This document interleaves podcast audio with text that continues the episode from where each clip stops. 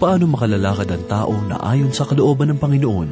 Ano ba ang higit na kailangan sa oras ng pagsubok? Hanapin natin ang kasagutan sa unang kabanata ng Santiago, talatang 4 hanggang ikalabing isang talata. Ito po ang mensaheng ating pagbubulay-bulayan dito lamang po sa ating programang, Ang Paglalakbay.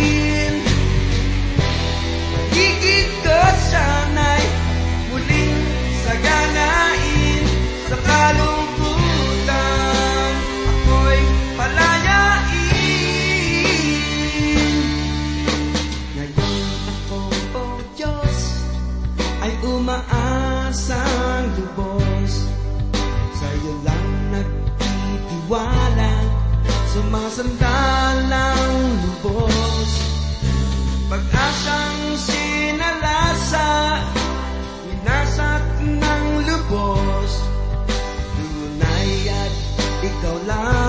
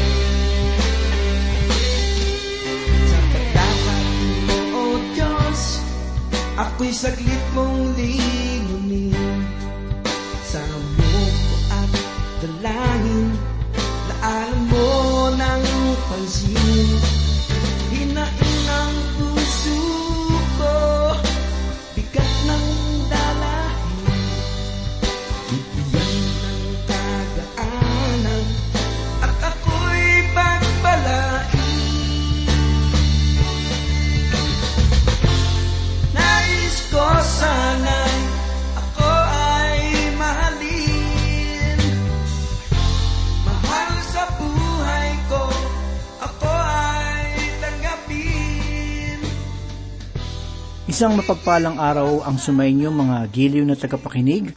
Oras na naman po upang tayo ay magbulay-bulay ng salita ng Panginoon. Ating ihanda ang ating puso't isipan sa mga katotohanan na masusumpungan sa banal na salita. Pastor Dan Abangco po ang inyong tagapanguna. Sa araw na ito, atin pong pagbubulay-bulayan ang Santiago sa unang kabanata, talata tatlo hanggang labing isa. Ganito po ang sinasabi sa pangatlong talata. Yamang inyong nalalaman na ang pagsubok sa inyong pananampalataya ay nagbubunga ng pagtitiis. Huwag nating kalilimutan na mayroong layunin ang Panginoon kung dumaranas tayo ng pagsubok. Tinutukoy ni Santiago sa talatang ito ang magiging reaksyon natin kung naharap tayo sa mga pagsubok. Kung kukunin natin ang literal na kahulugan ng mga bagay na ito sa salitang Griego, na ang bunga ng pagsubok ay kagalakan. Makikita natin sa aklat ng Hebreyo sa kabanatang labing dalawa na ang pamamaraan ng Diyos na ginagamit niya sa buhay ng mga mananampalataya ay ang paglilinis. Ang salitang ito ay may literal na kahulugan. Pagtuturo sa bata. Walang kahulugan ang pagsubok. Ang pagdurusa ay walang halaga.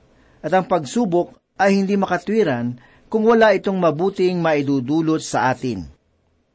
Sinabi ng Diyos na mayroong dahilan ang mga bagay na ito.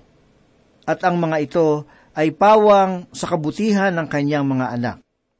Ito ang ating mababasa sa aklat ng Roma sa Kabanata 8, 23. Sinabi ni Pablo ang ganito, At nalalaman natin na sa lahat ng mga bagay ang Diyos ay gumagawa sa ikabubuti ng mga umiibig sa Kanya, sa kanila na tinawag alinsulod sa Kanyang layunin. Kapag dumaranas tayo ng mga pagsubok ng buhay, alalahanin natin na ito ay mula sa Diyos. Kailangan nating tanggapin na ang Diyos ang nagbigay ng mga bagay na ito at mayroong siyang mabuting layunin para sa atin. At kapag dumarating ang mga pangyayaring ito, kailangan nating tandaan na ang layunin ng Diyos ay para sa ikatitibay ng ating pananampalataya. Hindi ibig sabihin na kailangan nating alamin agad kung ano ang kalooban ng Diyos sa lahat ng kanyang mga ipinaparana sa atin. Ito ay pagsubok sa ating pananampalataya. Tayo ay nabubuhay sa pamamagitan ng pananampalataya – at hindi sa pamamagitan ng mga bagay na ating nakikita lamang. Ano ba ang layunin ng mga pagsubok? Sa liham na ito, sinasabi ni Santiago na ang mga pagsubok ang magpapatunay ng tunay na pananampalataya. Nais kong magbigay sa inyo ng isang halimbawa. Bago gamitin ang sasakyan, ay sinusubok muna. Kung pinatatakbo sa lansangan ay nakasulat sa harap at likod nito ang katagang road test. Sinusubok muna ang kakayahan ng bagong gawang sasakyan. Gayun din ang eroplano. Bago gamitin sa layunin ng pagkakagawa nito, ay sinusubok muna. Palili pa rin ang mga bihasang piloto at aalamin kung makakaya ang mga gawain na kanyang gagampanan. Kapag nasubok na, at napatunayang matibay, kumikilos sang ayon sa layunin ng gawain, saka pa lamang palilipa rin sa himpapawid. Gayun din naman ang ginagawa sa ginto. Bago ito maging maganda at mamahaling kagamitan, ay dumaraan muna sa matinding pagsubok upang malaman kung ito nga ay tunay at dalisay na ginto. Gayon din ang ginagawa ng Diyos sa mga mananampalataya upang masubok kung tayo ay dalisay at totoong mananampalataya. Mayroong layunin ng Diyos sa mga pagsubok na ipinararanas niya sa atin. Inaasahan niya na ito ay magbubunga ng pagtitiis at kalakasan sa ating pananampalataya, at mas lalong tumibay ang ating pagtitiwala at pananalig sa Diyos. Basahin po natin ang ikaapat na talata. Ganito po ang sinasabi at inyong hayaan na malubos ng pagtitiis ang gawa nito, upang kayo'y maging sakdal at ganap na walang anumang kakulangan. Pagtitiis ang magdudulot sa atin ng paglago sa ating buhay bilang mga mananampalataya. Subalit, papaano tayo magkakaroon ng pagtitiis? Ang pagtitiis ay isa sa mga bunga ng banal na espiritu sa ating buhay. Ito ang sinabi ni Apostol Pablo sa kanyang liham sa mga taga Galacia, Kabanatang 5, talatang 20 at 2. Hindi ito tulad ng isang mamahaling bagay na basta na lamang ipinagkakaloob. Ang pagtitiis at pagtityaga ay dulot ng pagsubok. Sinabi ni Santiago, ang ganito, At inyong hayaan na malubos ng pagtitiis ang gawa nito, upang kayo'y maging sakdal at ganap, na walang anumang kakulangan. Kaibigan, hindi ka kailanman magiging ganap hanggat hindi ka nakakaroon ng pagtitiis sa iyong buhay. Iyan ang dahilan kung bakit maraming mananampalataya ang hindi lumago sa kanilang pananampalataya at nananatiling sanggol na espiritual. Kung minsan, ay tila mas marami pang bata sa loob ng simbahan kaysa sa mga bata na naglalaro sa labas. Ang pagkakaiba lamang nila ay mas mababait ang mga bata na naglalaro sa labas ng simbahan kaysa sa mga matatanda na batang isip na nasa loob ng simbahan. Sapagkat karaniwan na na hindi sila nagkakaunawaan kahit na sa mga maliliit na bagay. At ito ay dahil sa hindi sila lumalago sa kanilang pananampalataya at nananatiling tulad ng mga sanggol. Pakinggan po natin ang sinabi ni David sa aklat ng mga awit sa kabanatang 131, isa hanggang dalawa. Ganito po ang sinabi, Panginoon, hindi hambog ang aking puso, ni mayabang man ang mga mata ko, ni nagpapakaabala sa mga bagay na lubhang napakadakila, o sa mga bagay na para sa akin ay lubhang kamangha-mangha. Tunay na aking pinapayapa at pinatatahimik ang aking kaluluwa, gaya ng batang inihihiwalay sa dibdib ng kanyang ina, gaya ng batang inihihiwalay ang aking kaluluwa sa loob ko. Parang sinasabi ni David na kailangan niyang lumago at lumaki at kailangan na niyang iwan ang gatas at kumain na ng matitigas na pagkain. Sinubok ng Diyos si David at lumago ang kanyang pagkakakilala sa Diyos. Basahin po natin ang sinabi ni Pablo sa aklat ng Roma, Kabanatang 5, tatlo hanggang apat. Kung papaano lumago at magiging matatag ang ating pananampalataya. Ito po ang kanyang pahayag. At hindi lamang gayon, kundi nagagalik rin tayo sa ating mga kapighatian at pagkaalam na ang kapighatian ay nagbubunga ng pagtitiis, at ang pagtitiis ay nagpapatibay ng pag-asa. Ang lahat ay mayroong layunin at dahilan. Napakaraming mga mapagpaimbabaw na mga mananampalataya ngayon. Mayroong mga mananampalatayang hindi matibay ang kanilang pananaw sa kanilang sarili mayroong mga mananampalatayang sinusubukang maging mga matatalino at sinubok ang katotohanan ng salita ng Diyos. At mayroong pang mga Kristiyanong nagsasabi na kailangang subukan ang mga bagong moralidad ngayon. Kaibigan, ang mali sa mga taong tulad nila ay hindi sila lumalago at nananatili silang mga sanggol sa pananampalataya. Sinusubok tayo ng Diyos upang magbunga ng pagtitiis sa ating buhay at upang maging ganap at malago bilang mga anak ng Diyos. Kailangang subuking tayo upang magbunga ng pagtitiis at magbubunga rin ng pag-asa at pagmamahal sa ating mga buhay. Ganito po ang sinasabi sa Santiago talata 5. Ngunit, kung ang sino man sa inyo ay nagkukulang ng karunungan, humingi siya sa Diyos na nagbibigay ng sagana sa lahat at hindi nanunumbat at iyon ay ibibigay sa Kanya. May kaugnayan ang karunungan sa mga pagsubok na sinasabi ni Santiago. Tayong lahat ay nakararanas ng mga pagsubok sa ating pananampalataya. Papaano na pagtatagumpayanan ang mga bagay na ito? Kung kapos tayo sa karunungan, papaano natin haharapin ang mga pangyayari sa ating buhay. Kailangan nating dumulog sa Diyos sa pamamagitan ng pananalangin. Ang karunungan ay kung papaano mo gagamitin ang iyong mga kaalaman. Marami ngayon ang matatalino, subalit salat naman sila sa karunungan kung papaano nila ito gagamitin. Minsan ay mayroong isang taong may mataas na pinag-aralan at naroroon siya sa gitna ng damuhan na naglalaro ng golf at biglang umulan. Tinanong niya ang kasama niya, ano ang gagawin natin? Kaibigan, hindi kailangan na mataas ang pinag-aralan upang malaman mo na sa mga panahong gayon ay kailangan mong humanap ng masisilungan. Ang karunungan ay ang kaalaman kung papaano ka kikilos sa isang pangyayari sang-ayon sa kalooban ng Diyos alam mo kung papaano harapin ang mga pagsubok ng buhay. Ang buhay ay puno ng mga pagsubok at kaguluhan, kung kaya't kailangan natin ang karunungan mula sa Diyos. Kung hihilingin natin sa Panginoon ang kanyang karunungan, ay sagana ang kanyang pagbibigay sa atin upang mapagtagumpayanan ang mga pagsubok. Kung kulang tayo sa karunungan, kailangan lamang nating dumulog sa Panginoon at manalangin. Ganito naman po ang sinasabi sa ikaanim na talata.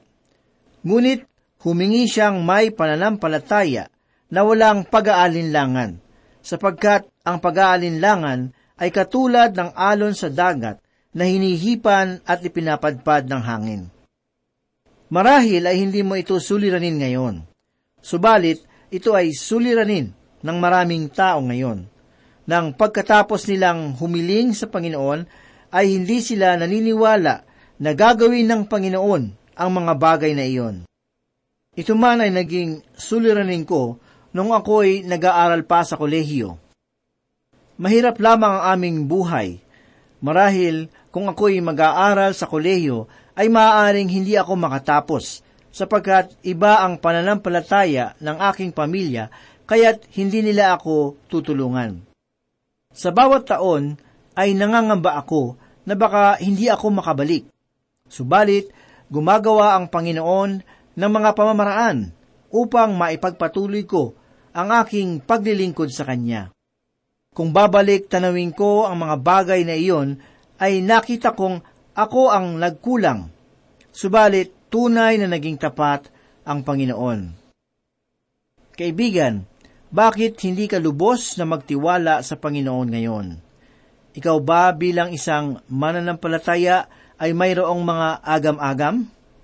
Iniisip mo ba kung ano ang magiging bunga ng iyong mga suliranin ngayon? Alam ko kung ano ang iyong mga nararanasan ngayon, sapagkat naranasan ko na rin yan. Bakit hindi ka magtiwala sa Panginoon? Ipagkaloob sa Kanya ang lahat ng iyong mga kalagayan ngayon wala sa atin ang lahat ng kaalaman sa sanlibutang ito. Subalit, alam natin kung sino ang nagbibigay sa atin ng karunungan at kalakasan upang mapagtagumpayanan natin ang mga pagsubok na darating sa atin. Kung minsan ay para tayong mga alon sa dagat na itinutulak at kinakabig. Ngayon ay nagtitiwala tayo sa Diyos, subalit kung walang nangyayari sa atin, nalilimutan natin ang Diyos. Ito ang madalas nating pagkukulang. Kailangan natin na maging matatag sa ating pananampalataya sa Panginoon. Ganito naman po ang sinasabi sa ikapitong talata, sapagkat ang taong iyon ay hindi dapat mag-akala na siya'y tatanggap ng anumang bagay mula sa Panginoon. Kung ikaw ang mangunguna upang gumawa ng paraan para sa iyong mga suliranin, hindi ka magtatagumpay. Sa halip na suluhin mo. Basahin po natin ang pahayag ni Santiago sa ikawalong talata. Ito po ang sinasabi, Siya ay isang taong nagdadalawang isip, di matatag sa lahat ng kanyang mga lakad. Ito ang malaking suliranin ng bayan ng Israel. Sinabi ni Propeta Oseas sa kanyang aklat na ang Israel ay parang hangal na kalapati. Nagpunta siya sa Ehipto noong naghahanap siya ng tulong, at pagkatapos ay nagpunta siya sa Assyria, kung saan saan siya lumapit, subalit hindi siya sumangguni sa Panginoon. Madalas kapag tayo ay may mga suliranin, kung kani-kanino tayo lumalapit upang ihanap ng lunas ang ating mga suliranin.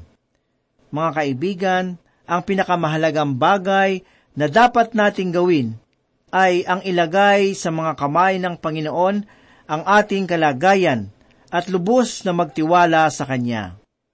Kailangan natin ng karunungan na nanggagaling sa Diyos upang maging matagumpay ang lahat ng hamon ng buhay. Ang sabi po sa Kawikaan tatlo, lima hanggang anim ay ganito.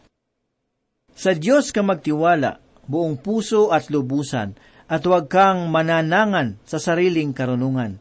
Siya ang sangguniin sa lahat mong mga balak at kanya-kanyang itutumpak sa lahat ng iyong lakad. Dito naman po sa ikasyam na talata ay ganito ang sinasabi ni Santiago. Ngunit ang kapatid na hamak ay hayaang magmalaki sa kanyang pagkakataas. Marahil ay masasabi natin na wala tayong kakayahan, wala tayong magagawa, wala tayong kayamanan. Kaibigan, kung ikaw ay tunay na anak ng Diyos, huwag kang mangamba mayroon tayong kayamanan sa langit. Sinubukan mo na bang pag-isipan kung ano ang mayroong ka sa sanlibutang ito? Ang kayamanan mo rito ay si Kristo. Ang kinin natin ang lahat kay Kristo. Ito ang sinasabi ni Pablo sa aklat ng unang Korinto 3, 21 hanggang 23. Kaya't huwag magmalaki ang sinuman sa mga tao sapagkat ang lahat ng mga bagay ay sa inyo. Kahit si Pablo, o si Apolos, o si Cepas, o ang sanlibutan, o ang buhay, o ang kamatayan, o ang mga bagay na kasalukuyan, o ang mga bagay na darating, lahat ay sa inyo at kayo kay Kristo, at si Kristo ay sa Diyos. Ako ay para kay Kristo, at ang lahat ng bagay ay ipinagkaloob niya sa akin Binigyan niya ako ng buhay. Binigyan rin niya ako ng mga pagpapala. Kung mao naman ang kamatayan sa akin bago dumating si Kristo, pati iyon ay ibinigay rin niya sa akin. Ang lahat ng ito ay ibinigay ng Panginoon sa atin. Ikaw man ay mayaman o ang pinakamahirap na mananampalataya sa sanlibutang ito, ang lahat ay ibinigay na ng Diyos sa atin. Tunghayan naman po natin ang ikasampung talata. At ang mayaman sa kanyang pagkababa, sapagkat siya ay lilipas na katulad ng bulaklak na parang. Kung minsan ay iniisip ko ang mga bagay na ito sa tuwing magagawi ako sa mga libingan. Mayroong nakaukit na mga pangalan. Iniisip ko kung gaano sila kalakas at makapangyarihan noong sila ay nabubuhay pa. Ngunit ngayon ay nasaan na sila? Para silang mga bulaklak na napakaganda noon, ngunit ngayon ay nasaan na sila? Huwag kang magdiwang ngayon sapagkat ikaw ay mayaman o malakas. Darating din ang panahon na mawawala ang kalagayan mong iyon. Hindi mo madadala ang mga kayamanan mong tinataglay sa iyong libingan. Basahin po natin ang ikalabing isang talata. Ganito po ang sinasabi, sapagkat ang araw ay sumisikat na may nakapapasong init at tinutuyo ng damo at nilalagas ang bulaklak nito at nawawala ng kagandahan nito. Gayun din ang taong mayaman ay malalanta sa gitna ng kanyang abalang pamumuhay. Kaibigan, magalak ka sapagkat mayroong tagapagligtas. Mayroong Diyos na handang tumulong sa panahon ng kabagabagan, sa panahon ng pangangailangan, at sa panahon ng kasaganahan, siya lamang ang pagtiwalaan. Dito sa aklat ni Santiago ay tinatawag ang ating pansin, sapagkat nais ng Diyos na ang lahat ng kanyang mga anak ay lumago sa kanilang pananampalataya. At marami siyang mga pamamaraan upang subukin ang ating pananalig. Layunin ng Panginoon na lumago tayo sa pananampalataya. Nais rin niyang magkaroon tayo ng katiyakan. Huwag nating isipin na kung tayo ay sinusubok, hindi tayo mahal ng Diyos. Basahin po natin ang pahayag ni Apostol Pablo sa mga taga-Roma, Kabanata 8, talata 23. Ganito po ang sinasabi, Alam nating sa lahat ng bagay, ang Diyos ay gumagawang kasama ang mga nagmamahal sa Kanya, ang mga tinawag ayon sa Kanyang panukala sa kanilang ikabubuti. Kaibigan, kung di ka sinusubok, ay kailangan mo ng mag-alinlangan. Kung ikaw nga ba ay tunay na anak ng Diyos. Binagyang diin ni Santiago ang layunin ng Diyos sa mga pagsubok na dumarating sa ating mga buhay. Upang malaman natin na ang bunga ng mga pagsubok ay ang pagtitiis at pakikibahagi sa pagpapakasakit ng Panginoong Hesus. Marami ang nag-iisip kung bakit kailangan pa nilang maranasan ang masasakit na pangyayari sa kanilang buhay. Hindi natin alam ang lahat ng kasagutan sa sanlibutang ito. Subalit, ang tanging alam natin ay mayroong layunin ng Diyos sa ating buhay. Manalangin po tayo.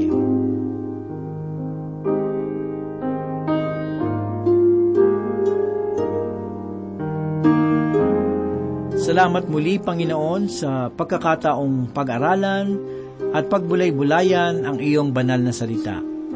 Ito ay nagdulot kabusugan ng aming kaluluwa. Ikaw ang gumabay sa amin upang maisabuhay namin ang iyong mga katuruan. Ito po ang aming samod dalangin sa pangalan ni Jesus. Amen. Ilan pa magwawakas ating paglalakbay sa bundok ng pagsubok na aking nilalakaran.